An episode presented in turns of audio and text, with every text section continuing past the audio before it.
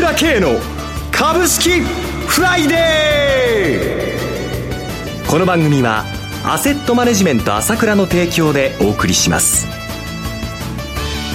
皆さんおはようございます。進行役の浜田節子です。朝倉慶の株式フライデーパーソナリティは、アセットマネジメント朝倉代表取締役で、経済アナリストの朝倉慶さんです。朝倉さん、おはようございます。おはようございます。よろしくお願いいたします。よろしくお願いします。さて、お聞きいただいている朝倉慶の株式フライデーですが、本日が最終回となってしまいました。朝倉さんの元気なお声がラジオから聞けなくなるのは本当に寂しい限りです。誠に残念ではありますが、リスナーの皆様、番組が開始して10年の長きにわたり、今日まで番組を支えてくださり、本当にありがとうございました。えー、リスナーの皆様からも寂しくなりますというメッセージも頂戴しております。朝倉さん、リスナーの皆様へ一言お願いいたします。本当にね、あの、リスナーの皆さん、本当にありがとうございました。あの、10年間本当に可愛がっていただきありがとうございました。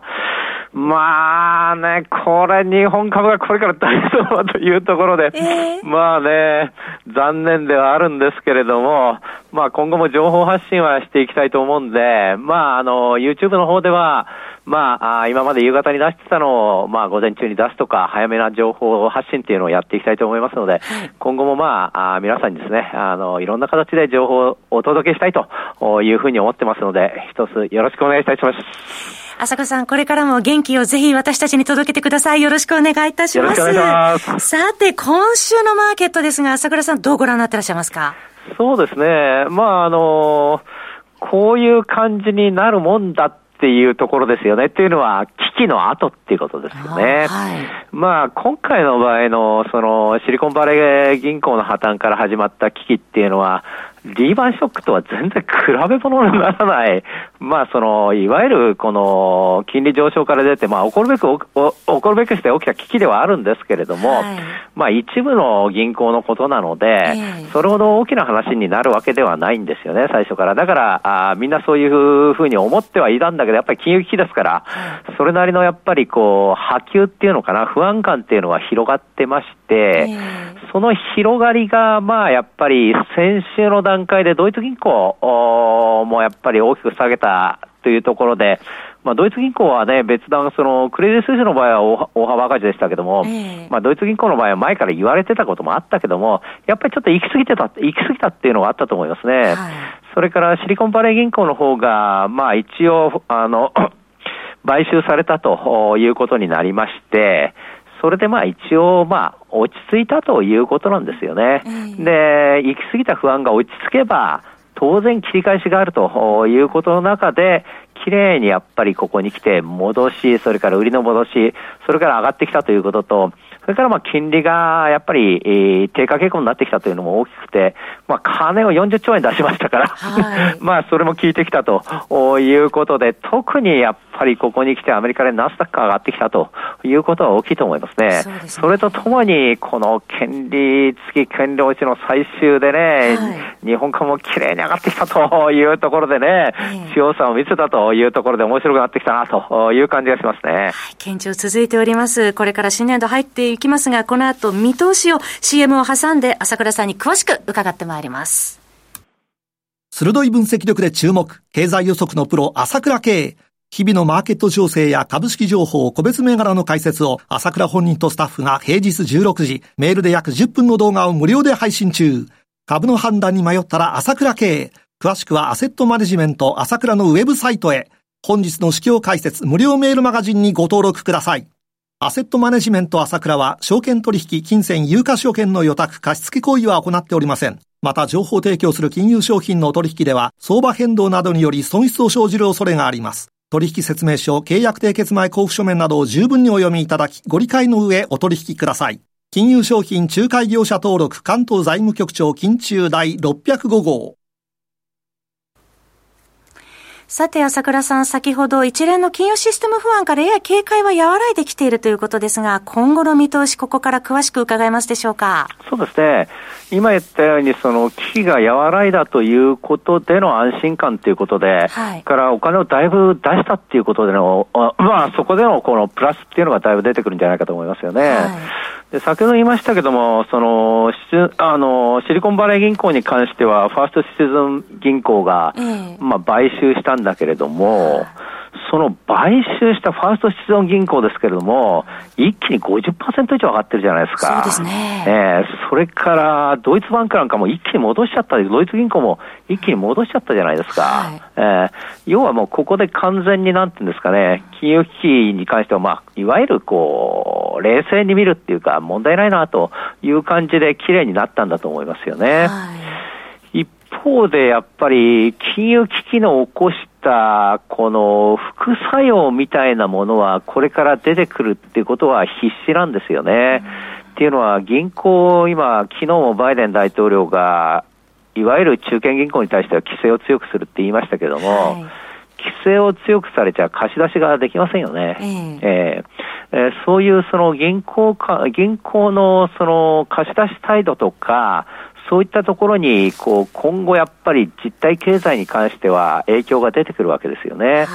その辺のところを今度は見越して、金利が下がってきてますから、まあ、特に政策金利に連動すると言われている2年債の、まあ、その、金利低下がアメリカでも激しいので、はい、やっぱり5月の利上げの見方っていうのが、いつの間にかもう半々って感じになってきちゃって、えー、5月は利上げできないんじゃないかなというような感じになってきましたので、こうなってくると、やっぱりナスダックの出番と言いますか、はい、まあその、金利低下で。そうそう、大手 IT の出番と言いますか、はい、あまあ、キャッシュも稼げるということの中での金利低下のメリットということで、再びこちらに脚光が当たってきたということの中で、ナスダックも上がり、日本株もやっぱり見直しと、機運が始まってきているということで、まあ、最初の話に戻ると、パターンなんですね。危機が起きました。あそれで、まあ、いろんな解決策をやりましたという中で、その反発が起こってきましたということで、いつものパターンがこういうふうに起きたかなというところですよね。うん、一方、やっぱり実体経済を見ると、まあ、1月の決死指数なんかも2.5%上昇ということでね、昨年の夏場20%近く上昇してましたから、はい、少しずつ影響が出てきているということはやむを得ないわけで、やっぱり景気悪化はすると。いうことは、これはやむを得ないと思いますね、アメリカの場合ね。えー、はい、その景気のところですね、数字を見ながら、ね、確認していく必要があるというところでしょうかね。ね。えー、一方で国内ですね、今、為替が1ドル133円台に下落してきておりますけれども。そうですね、これやっぱり、この一番やっぱり、この間のセミナーでも私は話したんですけれども、はい、今日の日経2面に出てきましたけどもね、えー、まあこれ、株式市場で言われてることですけれども、PBR1 倍割れ、1800社あるんだけれども、はい、改善策の開示をいよいよ要請するっていうことですね。そうですね。えー、このことは言われていましたけれども、これが現実に、えー、この要請するわけですよ。はい、要請には各社答えなければならないわけですよね。回答の義務がありますね。そうです。もともと株主から見れば、PBR1 倍割れっていうことは、そこの会社に投資してて、PBR1 倍割れってことは解散した方が金になるわけだから、はい、そんなことだったら解散してくれって言いたいわけですよね。えー、えー、それはやっぱりこの、そうなってるっていうのは、経営の問題だろうと、うん、いうことで、その経営者に対してのこのプレッシャーがこれからかかるというのが、かなりのプレッシャーになってきますので、これはどんな企業であっても、PBR1 倍割れの企業はなんとかしなければならないということで、経営者がもうなんとかしなければならない。火がつきますので、尻に火がつく形になりますので、これはやっぱり大きな、今までも言われていたことだけれども、これが現実に出てきたということで、えー、今後ですね、大きな変革っていうのが、もう1年くらいにわたって相当今、いろんな会社で出てきてますけれども、はい、これがドミノ倒し的にどんどんどんどん起きていくということで、はっきり言って、日本株の大相場を演出することになると思いますよね。はい、意識改革が。そうです。ええ、そういうことになってくると思います。それとともにですね、えー、今日のニュースですと、東京都の物価、特部の物価が今発表になりましたけれども、えー、総合が3.3%っていうことで、予想の3.2%を超えてるんですよね。それから、面白いのが、生鮮食品とエネルギーを除いた指数が3.4%ということで、総合よりもいわゆるコアコの、コアの指数の方が高いわけですよ。えー、要するに、今までは何ともなかったんだけれども、いよいよ日本でもインフレがはっきりしてくるというのがこれからになってくると思いますよね。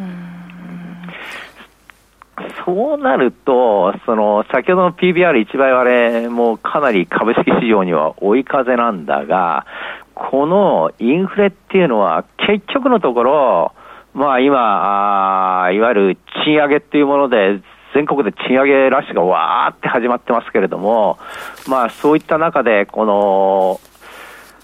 厳しいことではあるんですけども、日本経済の今までの問題は何かっていうと、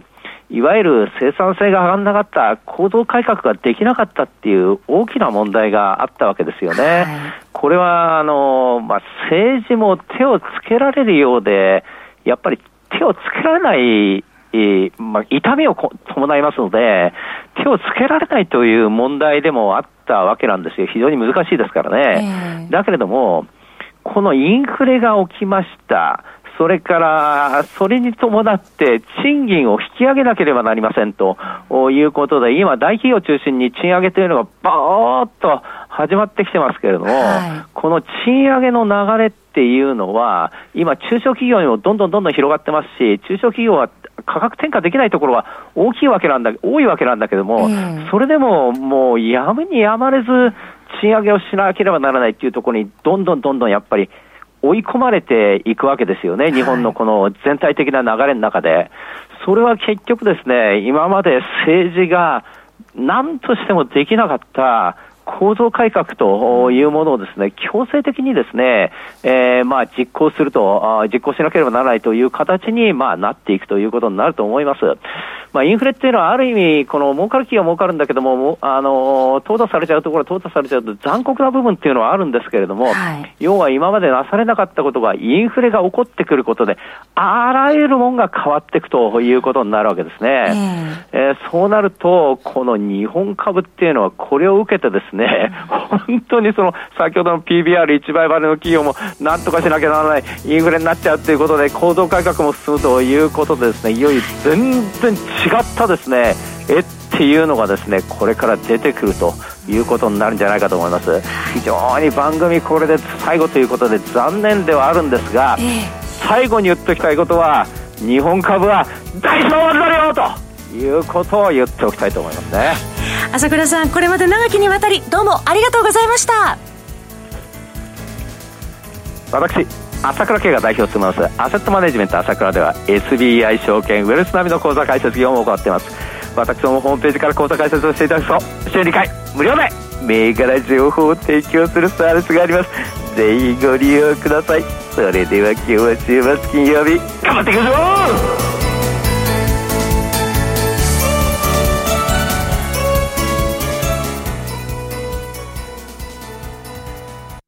この番組はアセットマネジメント朝倉の提供でお送りしました。最終的な投資判断は皆様ご自身でなさってください。